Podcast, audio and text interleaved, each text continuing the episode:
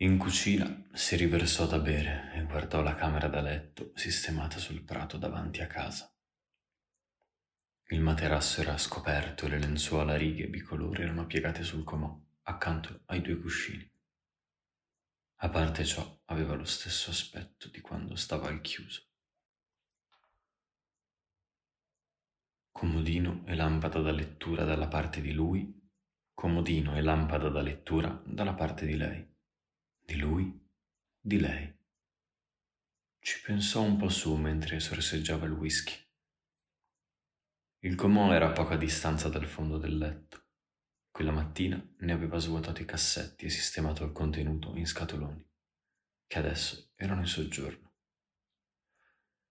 Accanto al comò c'era una stufa portatile, ai piedi del letto una poltroncina di vimini con un cuscino.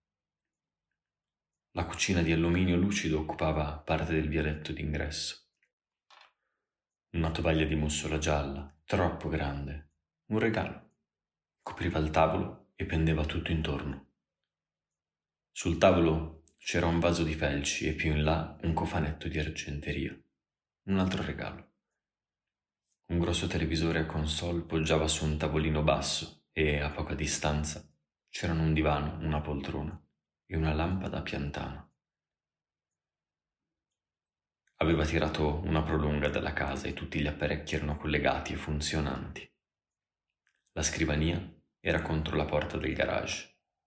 Sul suo piano c'era qualche utensile, un orologio da parete e due stampe incorniciate. Sempre nel vialetto c'era uno scatolone pieno di tazze, bicchieri e piatti ciascuno avvolto in una pagina di giornale. Quella mattina aveva svuotato gli armadi e ora, a parte i tre scatoloni in soggiorno, ogni cosa era fuori dalla casa. Ogni tanto una macchina di passaggio rallentava e la gente guardava incuriosita, ma nessuno si fermava.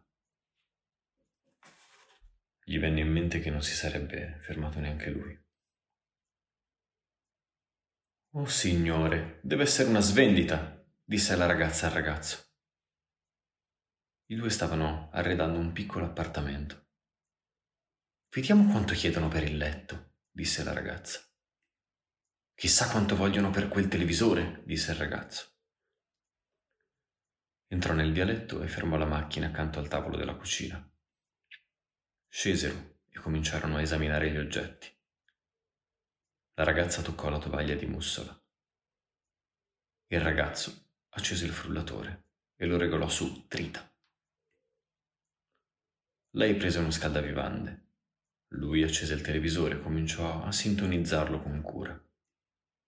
Sedette sul divano a guardare qualcosa. Si accese una sigaretta. Diede un'occhiata in giro e gettò il fiammifero nell'erba.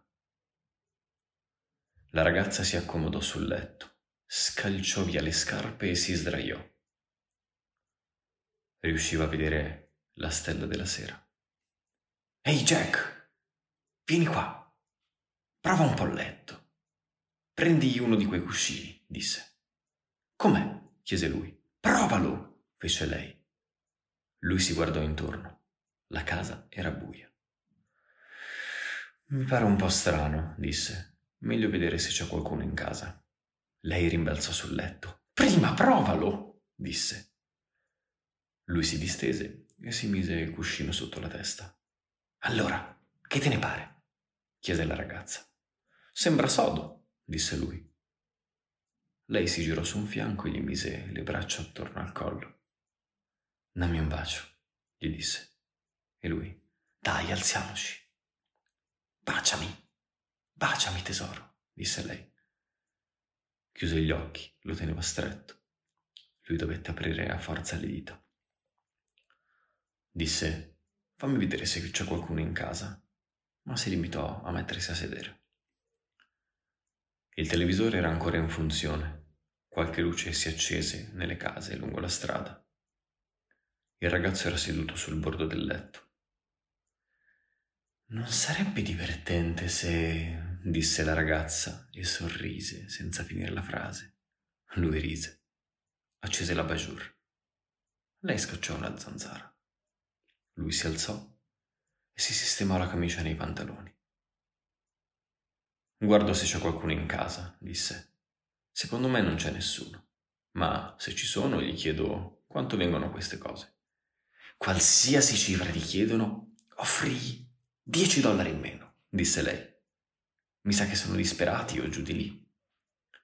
Seduta sul letto si mise a guardare la tv. Tanto vale che alzi il volume, disse ridacchiando. Il televisore non è male, disse lui. Chiedigli quanto viene, disse lei. Max arrivò lungo il marciapiedi con una busta del supermercato. Aveva panini, birra e whisky. Era tutto il pomeriggio che beveva e ormai aveva raggiunto il punto in cui l'alcol che mandava giù sembrava cominciare a schiarirgli le idee. Ma c'erano anche dei momenti di vuoto. Si era fermato al bar vicino al supermercato, si era messo ad ascoltare una canzone al jukebox. E non sapeva come si era fatto buio prima che si ricordasse delle cose fuori sul prato. Vide la macchina nel viale e la ragazza sul letto il televisore acceso. Poi vide il ragazzo in veranda. Cominciò ad attraversare il prato. Salve, disse alla ragazza. Hai trovato il letto? Bene. Salve, disse lei. Lo stavo giusto provando. Diede qualche pacca sul materasso. Non c'è male come letto. Sì, un letto niente male, disse Max. Cos'altro volevo dire? Sapeva di dover dire altro. Mise giù la busta e ne tirò fuori la birra e il whisky. Credevamo non ci fosse nessuno, disse il ragazzo. Mm, ci interessano il letto e il televisore, forse. Magari anche la scrivania. Quanto vuole per il letto? Mm, per il letto pensavo 50 dollari, disse Max. Le vanno bene 40? disse la ragazza. Mm, 40, d'accordo, disse Max. Prese un bicchiere dallo scotolone, lo liberò dal giornale e aprì la bottiglia di whisky. E il televisore? disse il ragazzo. 25. Mm, Le vanno bene 20? disse la ragazza. 20, sì. Mi vanno bene 20, disse Max. La ragazza lanciò un'occhiata al ragazzo. Volete bere qualcosa, ragazzi? chiese Max. I bicchieri sono in quella scatola, io mi siedo un attimo. Mi siedo qui sul divano. Si sedette sul divano, si appoggiò allo schienale e li fissava. Il ragazzo tirò fuori i due bicchieri e versò il whisky. Quanto ne vuoi? chiese la ragazza. Avevano solo vent'anni, il ragazzo e la ragazza. Tra loro c'era un mese o due di differenza. Basta così, disse la ragazza. Mi sa che nel mio ci voglio un po' d'acqua. Tirò fuori una sedia e si sedette al tavolo della cucina. L'acqua è in quel rubinetto lì, disse Max. Apri il rubinetto. Il ragazzo allungò il whisky, suo e della ragazza, con dell'acqua. Prima di sedersi anche lui al tavolo della cucina si schiarì la gola. Poi sorrise. Sopra di loro gli uccelli sfrecciarono a caccia di insetti. Max fissava lo schermo del televisore. Si scolò il bicchiere, allungò una mano per accendere la lampada a piantana e la cicca gli cade tra i cuscini del divano. La ragazza si alzò per aiutarlo a trovarla. Vuoi qualche altra cosa, tesoro? disse il ragazzo. Tirò fuori il libretto degli assegni versò altro whisky per se stesso e per la ragazza.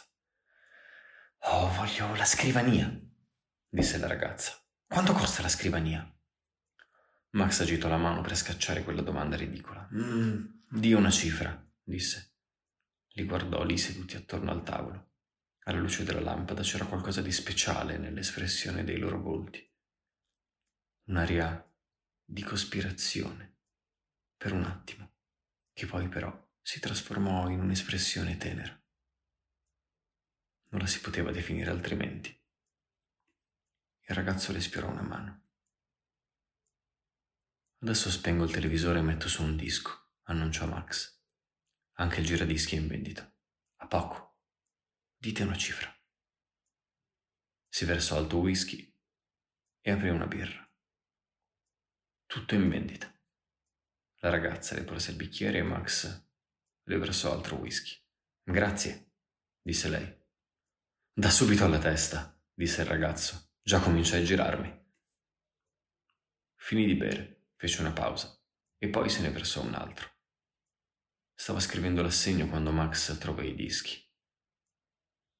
Scegli qualcosa che ti piace, disse Max alla ragazza, porgendole i dischi.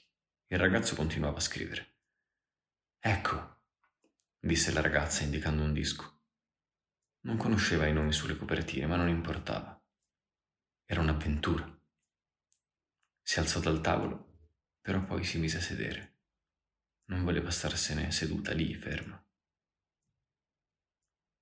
Lo faccio al portatore, disse il ragazzo che continuava a scrivere. Benissimo, disse Max.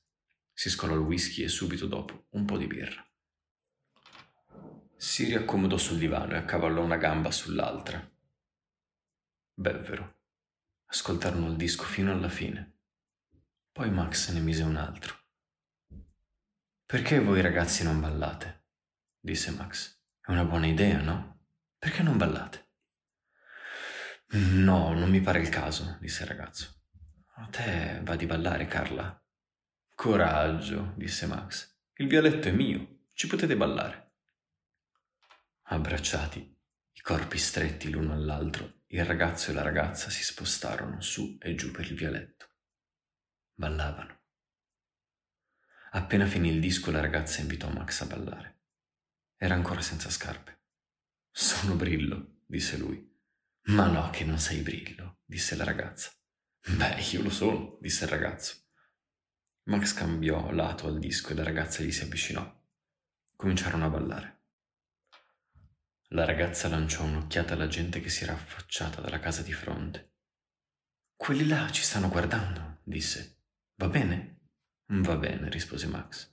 Il violetto è mio. Possiamo ballare. Credevano di averne viste di tutti i colori qua giù, ma questa non l'avevano ancora vista, disse. Dopo un po' sentì l'alito caldo di lei sul collo e disse Spero che ti piacerà il tuo letto. Senz'altro, disse la ragazza. Spero che piacerà a tutti e due, disse Max. Jack, disse la ragazza, svegliati. Jack si reggeva il mento e li guardava assonnato. Jack! ripeté la ragazza. Aprì e chiuse gli occhi. Affondò il viso nella spalla di Max. Si strinse di più a lui. Jack! mormorò. Guardò il letto e non riuscì a capacitarsi di cosa ci facesse in mezzo al prato. Alzò gli occhi al cielo sopra la spalla di Max. Gli si aggrappò. Si sentiva piena di un'insopportabile felicità. In seguito la ragazza disse, il tizio era di mezza età. Tutti i suoi averi erano lì sparsi sul prato. Non scherzo mica. Ci siamo ubriacati e abbiamo cominciato a ballare. In mezzo al galetto. Oh signore, non ridete. Ha messo su dei dischi. Guardate questo giradischi. Ce l'ha regalato lui. Anche questi dischi. Già che io abbiamo dormito nel suo letto, la mattina dopo Jack soffriva dei postumi della smornia e ha dovuto prendere un carrello a Nolo per portare via tutta quella roba del tizio. A un certo punto mi sono svegliata. Ci stava mettendo una coperta addosso quel tizio. Questa coperta, sentite qui. Continuava a parlare, raccontò la storia a tutti. C'era dell'altro, lo sapeva, ma non riusciva a metterlo in parole. Dopo un po' smise di parlare.